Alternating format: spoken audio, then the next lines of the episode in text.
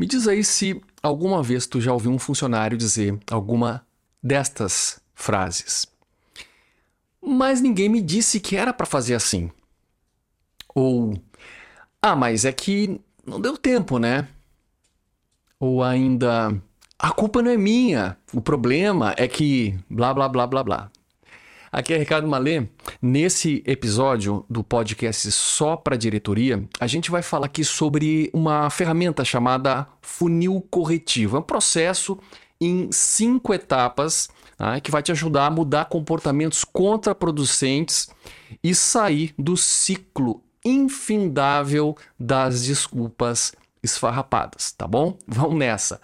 Bom, é, este episódio ele é a continuação de um episódio anterior, tá? No qual eu falei, expliquei que antes de chegar no feedback corretivo, antes de corrigir o comportamento de alguém, você precisa se perguntar aí cinco questões. Essas cinco questões foram tema do episódio passado, então se você não assistiu esse episódio, eu sugiro veementemente que vá lá, pare esse vídeo agora, assista o episódio anterior e aí sim, somente então você vai começar né, a aplicar essa técnica aqui do funil corretivo. É, você só vai aplicar o funil corretivo depois que você tiver então a garantia de que o teu funcionário ele de fato sabe fazer a tarefa, mas não faz porque não quer. Né? Daí você vai aplicar esta sequência aqui que é o funil corretivo. Quais são as etapas deste funil? A gente tem aí cinco etapas, mas é, tem uma etapa chamada etapa prévia, que é a etapa, eu vou chamar aqui de etapa zero. A etapa zero é justamente a etapa de orientação, é a etapa que vem antes de você começar a aplicar o processo do funil corretivo. Então, começamos pela etapa zero, que é a orientação. Etapa 1, feedback corretivo 1. A etapa 2, o feedback corretivo 2. A etapa 3 é a carta de advertência. A etapa 4 é a suspensão. E a etapa 5 é a chamada etapa rua. Já vou explicar tudo isso em detalhes. Então vamos começar pela etapa 0. O que é a etapa 0 do funil corretivo? É a ideia de que você orienta primeiro e para corrigir depois. Então, primeira coisa que você tem que fazer quando você quer algum comportamento do teu funcionário, por exemplo, vamos dar um exemplo aqui bem fácil, bem conhecido e simples, tá? Simples até de, de corrigir. Ah, o funcionário tem se atrasado recorrentemente, né, para o seu início do seu, o início do seu horário de serviço. O funcionário está chegando 5, 10, 15 minutos atrasados, às vezes chega a meia hora. O que, que eu faço? Bom, primeira coisa, etapa zero é que você precisa deixar claro qual é o horário de trabalho. Tem que estar lá clarificado o teu contrato, como é que funciona, né? Quais são as exceções, quais são as convenções, as combinações em relação ao cumprimento dos horários. Feito isso, você já orientou. Se a pessoa ela sabe, mas não está fazendo, aí você, neste caso, você vai aplicar então a etapa 1 do funil corretivo, que é o chamado feedback corretivo 1. O feedback corretivo 1, na verdade, é aquele feedback que a gente tem é, é bastante, vou dizer assim, simples, tá? Uma forma simples de organizar. Três etapas, a gente chama aí de o famoso método sanduíche. Você tem uma camada né, positiva, digamos assim, uma camada de correção e uma camada positiva no final de novo, tá? O que, que é essa camada, vamos chamar de positiva? É o que você vai deixa claro para o teu funcionário que ele tem comportamentos adequados. Então você vai valorizar algum comportamento, alguns comportamentos que são legais, que você valoriza. Dito isso, tá? A pessoa está se sentindo então ali, digamos, acolhida, está se sentindo é, valorizada, você coloca o ponto específico que a coisa não está indo legal, que você precisa ter uma, uma mudança de atitude. Então, olha lá, uma mudança de atitude e de comportamento, né? Então, ah, a questão do horário, olha, né? Preciso dizer que você está aí, não está cumprindo, coisa e tal, o nosso contrato, o nosso acordo de trabalho em relação aos horários, tarará, ok encontrar a causa raiz né, do problema, por que, que isso está acontecendo de fato. É muito importante encontrar essa causa raiz, porque senão, claro que o problema tenderá a se repetir. Então, você já no feedback 1 já tem obrigação aí de tentar encontrar tá, onde é que está realmente o problema, o que está acontecendo. Identificada a causa raiz, um compromisso do funcionário aí com uma mudança de comportamento e conclusão com um plano de ação plano claro, né? O que, que a gente está combinando. Beleza, beleza. Bom, termina o feedback 1, que é a etapa 1 do funil corretivo. Se tudo der certo, maravilha, você não precisa continuar o processo. Mas, às vezes, a pessoa sai né, desse feedback pensando uma coisa assim, né? Ok, ok, eu vou fazer, né? Mas você tem as dúvidas se realmente vai se comprometer ou não com a mudança. E vamos supor que não mudou. E isso acontece muitas vezes. O que, que você faz? Feedback 2, né? Segunda conversa. O feedback 2 ele é um pouco mais direto, né? Você não precisa fazer todo aquele rodeio, coisa e tal. Não, você já chega dizendo: olha, a gente combinou tal coisa, tarará, tarará. Você, olha, veja, continua descumprindo, gente, né? Tô ficando bastante preocupado, parará, tá. Aí a pessoa sai de feedback 2, que é parecido com a estrutura do feedback 1, um pouco mais direta. E se tudo der certo, ok, maravilha. Terminou aqui o feedback, terminou aqui o processo corretivo, a pessoa mudou o comportamento, maravilha. Mas às vezes não acontece isso, não é verdade? O que, que você vai fazer então? Alguns gestores pensam: bom, eu vou ter mais uma conversa. Chega, olha, você já deu a primeira orientação, deixou claro o comportamento, combinou. Ele foi descumprido, você deu o feedback 1. Ele foi descumprido, você deu o feedback 2, né? E a pessoa saiu assim do tipo, pode deixar que agora vai, né? Só que não. Então, quando isso acontece, você tem que mudar o tom do, o tom da, do processo. Você não pode continuar. Sabe por quê? Veja que uma criança, é, ela na sua, na sua imaturidade, ela não quer se responsabilizar e mudar um comportamento. Não estou dizendo aqui que o teu funcionário é uma criança, estou dizendo, fazendo apenas aqui uma analogia, tá?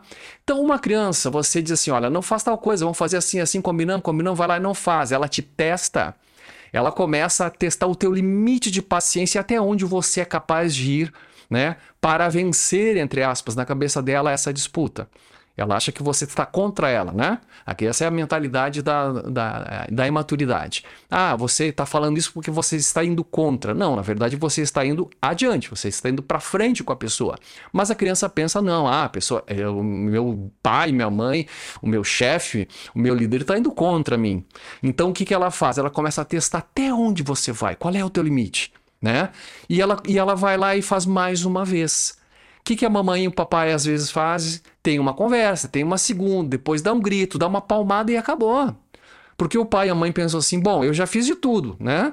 Já dei palmada. E o que, que eu vou fazer agora? Não posso matar o meu filho, não posso expulsar de casa, depende de mim.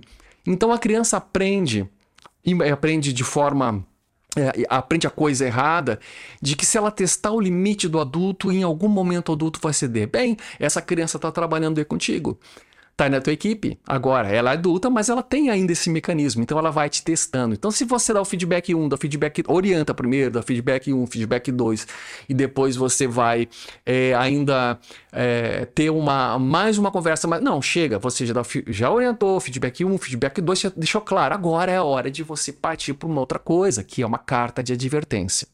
Carta de advertência está lá na CLT, você basta ir lá, copiar e colar, colocar lá direitinho, entregar uma assinada por você, assinada se você não é o dono do negócio, assinada aí pelo teu, pelo teu diretor superior ou o próprio dono, é, para a pessoa saber que, pô, peraí, esse comportamento eh, não tá de fato legal, porque alguma coisa mudou. Na minha casa nunca me deram cartinha de advertência, né? A coisa terminava na gritaria e pronto. Agora teve uma carta que já deixa um pouco mais formalizado de que o problema é sério, precisa ser trabalhado. O comportamento precisa mudar. A pessoa pensa isso, opa, alguma coisa mudou, né? E se ela de fato ela se comprometer em mudar, e muitas vezes nessa etapa já muda, que maravilha, você não precisa seguir adiante. Mas tem gente que continua.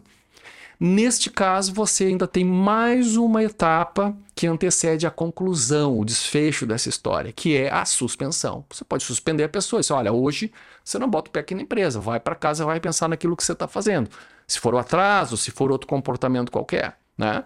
Então, hoje você vai para casa, vai pensar melhor. Ok. Se der certo, maravilha. Mas, eventualmente, a pessoa pode simplesmente pensar, ah, então, pá, quer dizer que a coisa é séria, né? A coisa é séria. E eventualmente ela esquece e volta a cometer o mesmo deslize. Bom, meu amigo, veja bem, você já informou que você, o comportamento esperado, você, ele não aconteceu, você deu feedback 1, você deu feedback 2, você deu uma advertência, você suspendeu, o que, que te sobra agora? Bom, etapa 5, rua, né? E aí a pessoa vai para casa pensando bem, bem que me avisaram, né? Bem que então quer, dizer que a coisa é, eu pisei na bola, de fato. Cara. Só que ela não vai embora se sentindo injustiçada porque ela sabe, né? Ela foi devidamente orientada e corrigida algumas vezes. Agora, vamos te dar aqui uma dica importante em relação a esse processo. Tenho dois pontos que eu quero valorizar aqui no final. Primeiro, você não se limita, não se ingessa tá? nessa estrutura aí, cinco, nesses cinco passos. Eventualmente você vai precisar de sete, você vai ter que dar três feedbacks, duas advertências, duas, duas cartas de advertência, duas suspensões. Eventualmente você vai dar um feedback só e acabou. Eventualmente nem feedback você vai dar, você já vai mandar para rua. Por quê?